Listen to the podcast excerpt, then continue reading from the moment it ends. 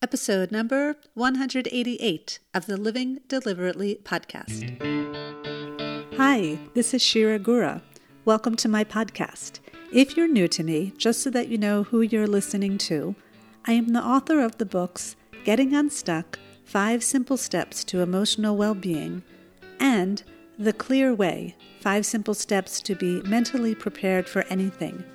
These books are based on two self help tools I created that support you in getting unstuck and getting clear so you can live deliberately. Thank you so much for choosing to be with me today. And now for today's episode. Hello, my dear friends, and thank you so much for joining me today.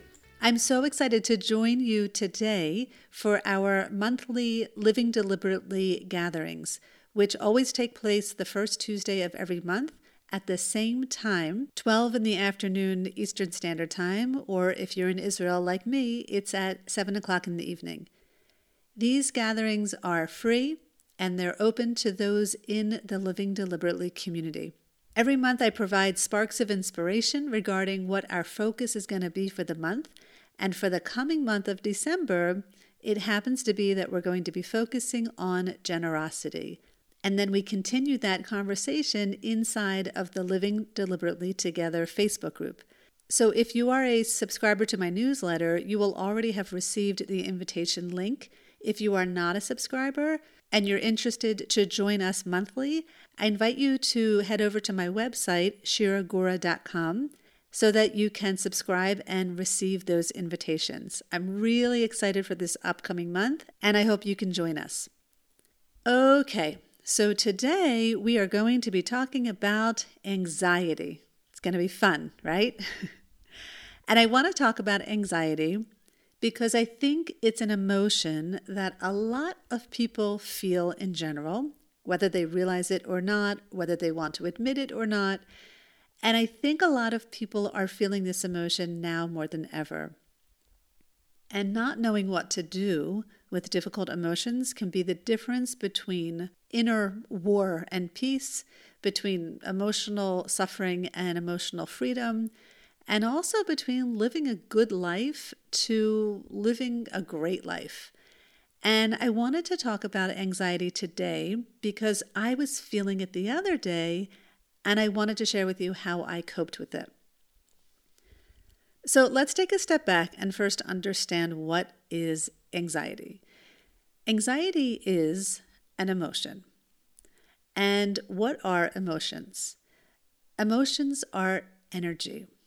That's how I understand and how I work with my emotions. I see them as energy. I see them as having a vibrational frequency. So I see them as something that has movement. And because they have movement, I also see them as impermanent, right? Emotions don't last forever within us.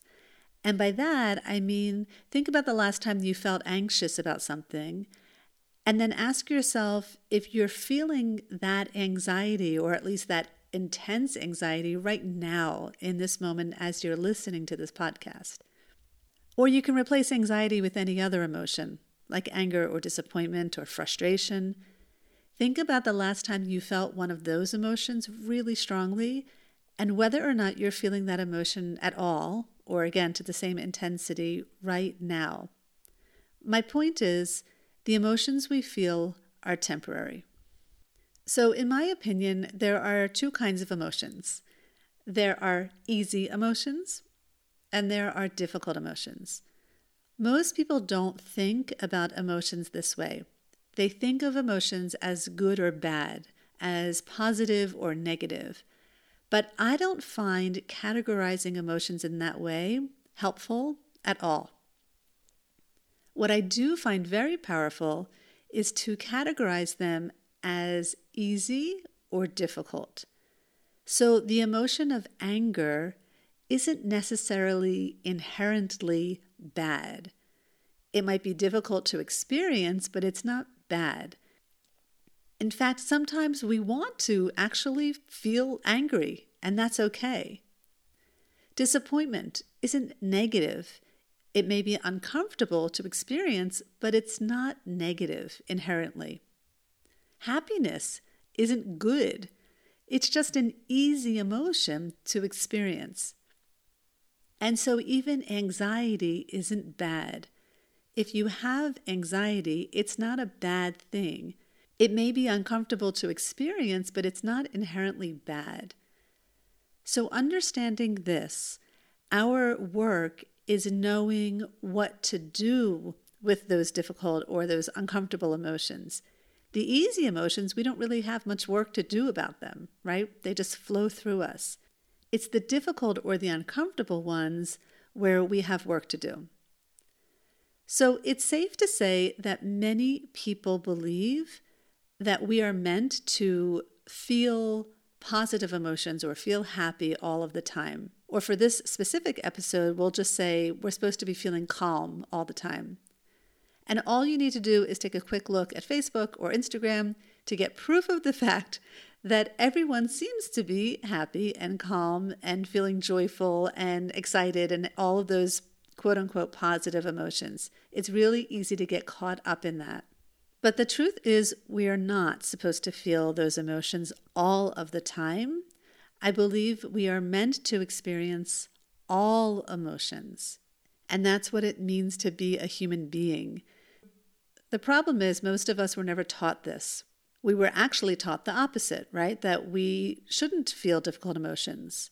In fact, many adults innocently protect their children from feeling any difficult or challenging emotion at all, and instead they're handed a lollipop, right, to make them feel better.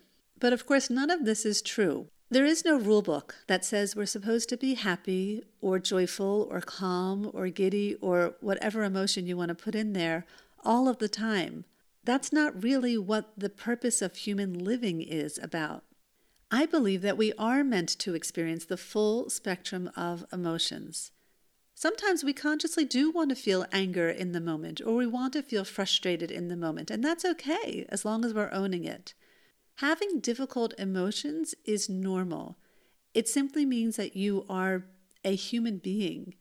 And I actually think that knowing that you have a full spectrum of emotions that you can and that you're actually meant to experience as a human being, it can offer a bit of relief as well as hope, right, to any person who experiences difficult emotions. I believe that whatever emotions are within us, we are meant to embrace. Now, I experience anxiety just like everyone else. We all experience it in different amounts and in different intensities.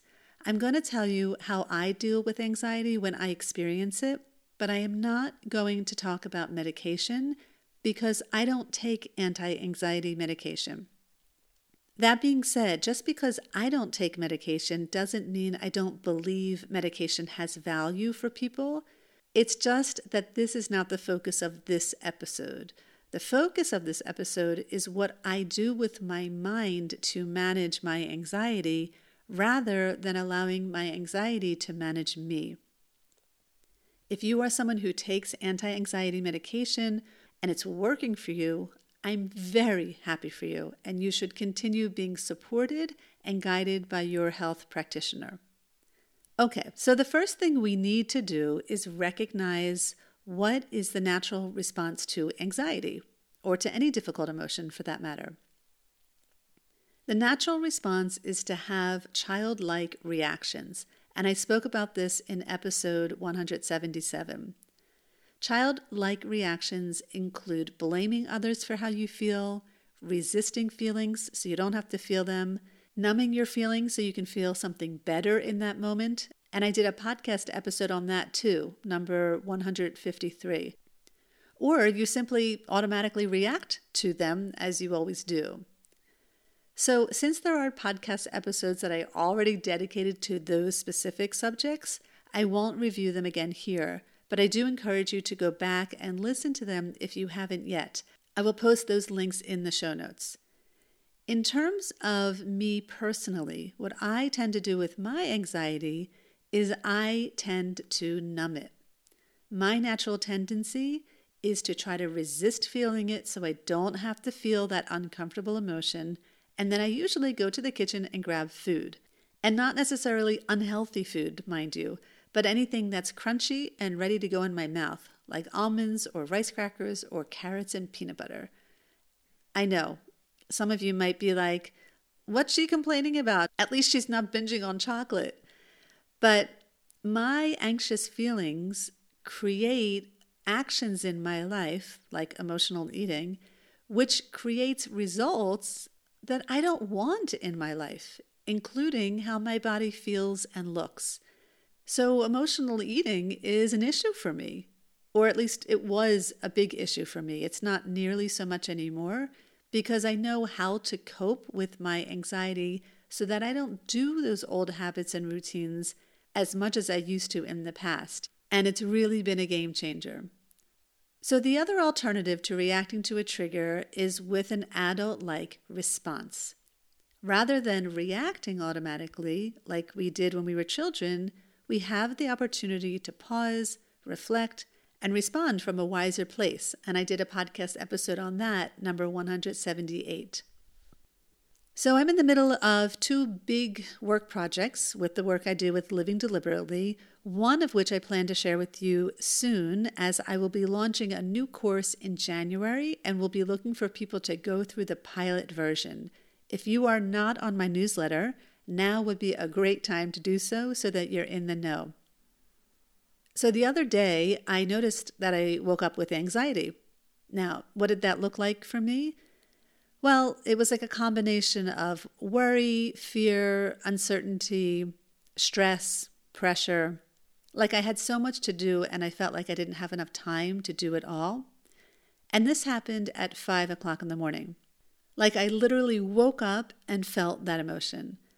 So instead of going to the kitchen, which I have to say I don't usually do at five o'clock in the morning, I usually go to the kitchen during the workday or especially in the evening when, in addition to anxiety, I'm feeling emotionally and physically exhausted. But anyway, instead of going to the kitchen at five o'clock in the morning, I deliberately went downstairs to my yoga studio and I took myself through the unstuck method. And what I want to share with you today is how I went through the first two steps. So, S, stop. I sat on my meditation cushion.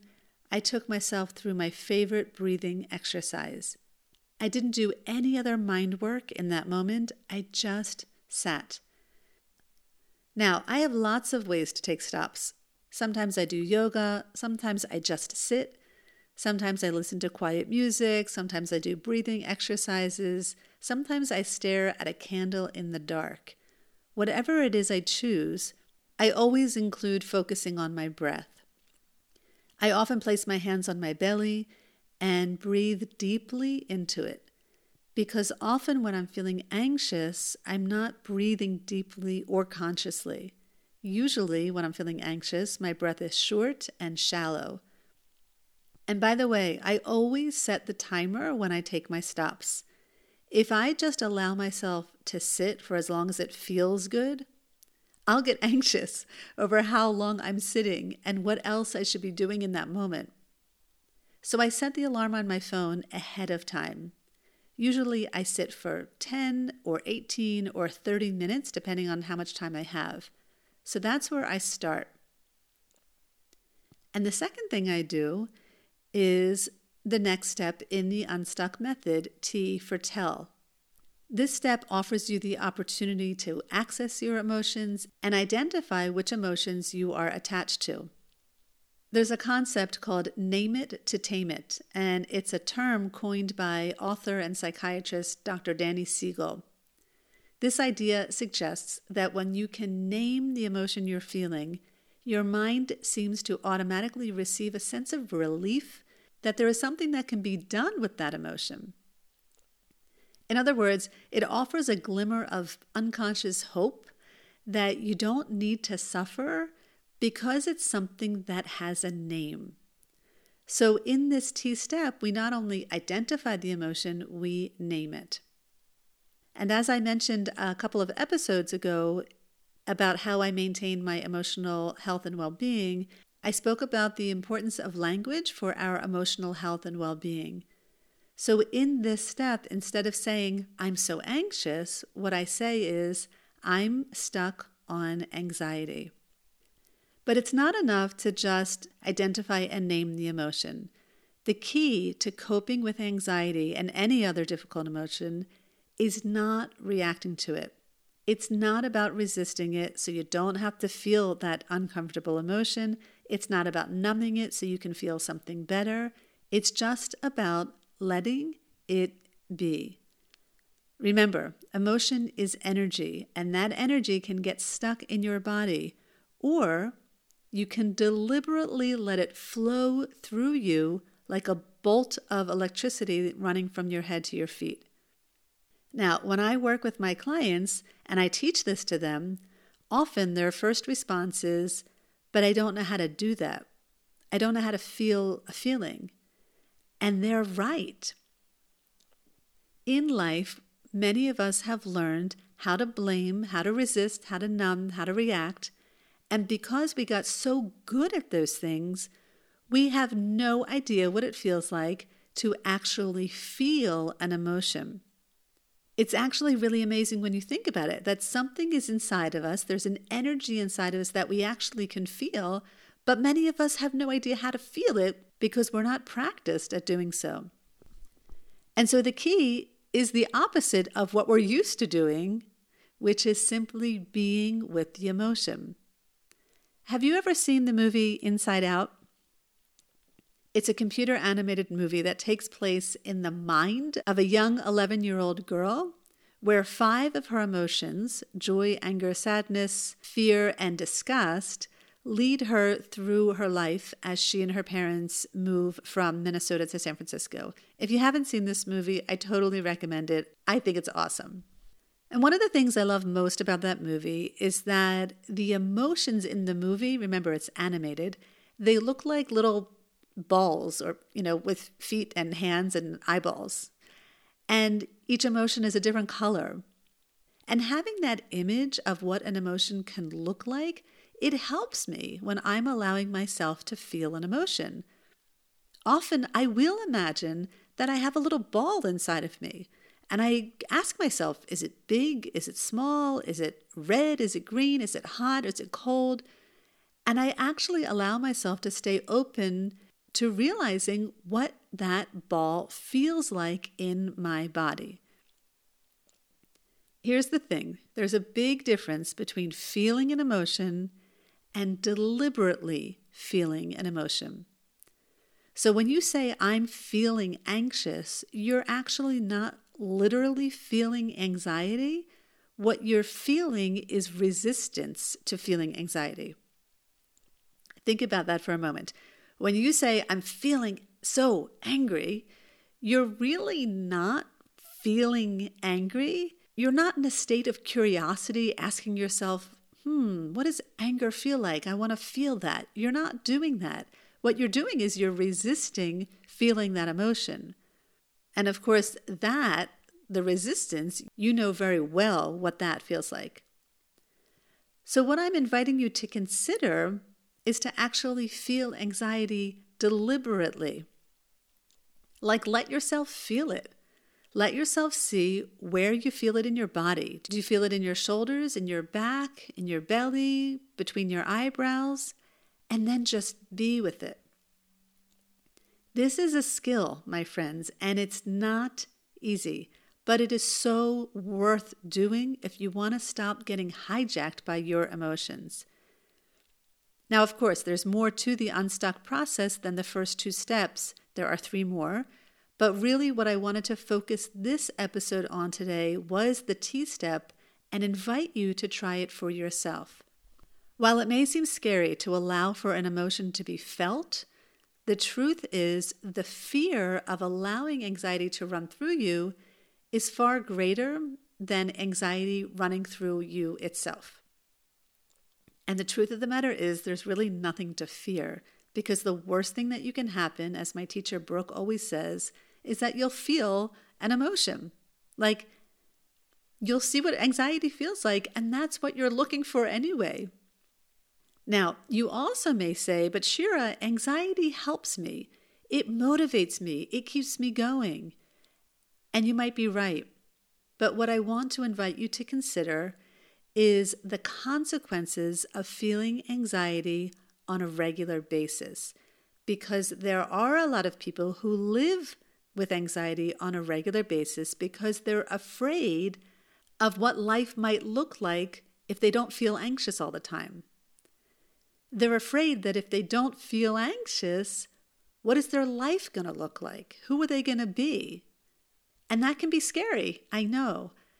But I happen to believe that the health benefits of getting unstuck from anxiety far outweigh the fear of taking a good, honest look at your anxiety.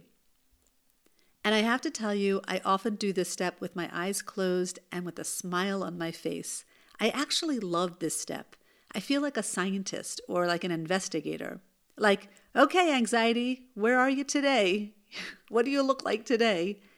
And I just let it be. It's in me anyway. And if I fight it, I know it's not going to go anywhere, nor is it going to help me. So, feeling a difficult emotion like anxiety is going to be uncomfortable. I know that. I'm not trying to tell you anything different. But if you want to be able to deal with anxiety, you have to be willing to feel uncomfortable every single time. And I will tell you that just because I know how to get unstuck from anxiety doesn't mean anxiety doesn't arise in my life time and time again. It does. In fact, the more I put myself out there, the more projects I create, the more ideas I have, the more anxiety silently appears. But that's okay because I know how to manage it without it managing me. And it's not only that I know how to manage it, I realize how I'm growing and evolving as a person who can cope with difficult emotions no matter what. The goal of this work, my friends, is awareness. Living deliberately means thinking, acting, and feeling on purpose so that you can ultimately create the life you want to live rather than being at the mercy of your mind. I don't need to change the work I do or the people I live with in order to decrease the anxiety I feel. What I need to do is learn how to simply be with what is just like I would allow water to run through me. That's how I see emotions. And so I aim to let them flow. I give them space. I even welcome them in and honor them as something that is within me. So I invite you to take an honest look at your life and see where anxiety may play a role. Where may you be able to practice allowing anxiety to run through you rather than resisting it? How does that sound to you? What comes up when I offer that suggestion to you? This is the work, my friends. It's pretty simple, but it's not always easy. But as I say, the more you do the work, the more consciously you'll start living your life, and the more alive you're going to feel and the more connected you will be and feel to the life you truly want to live. I cannot wait to share with you about the course I'm putting the final touches on right now, and that's going to launch in January.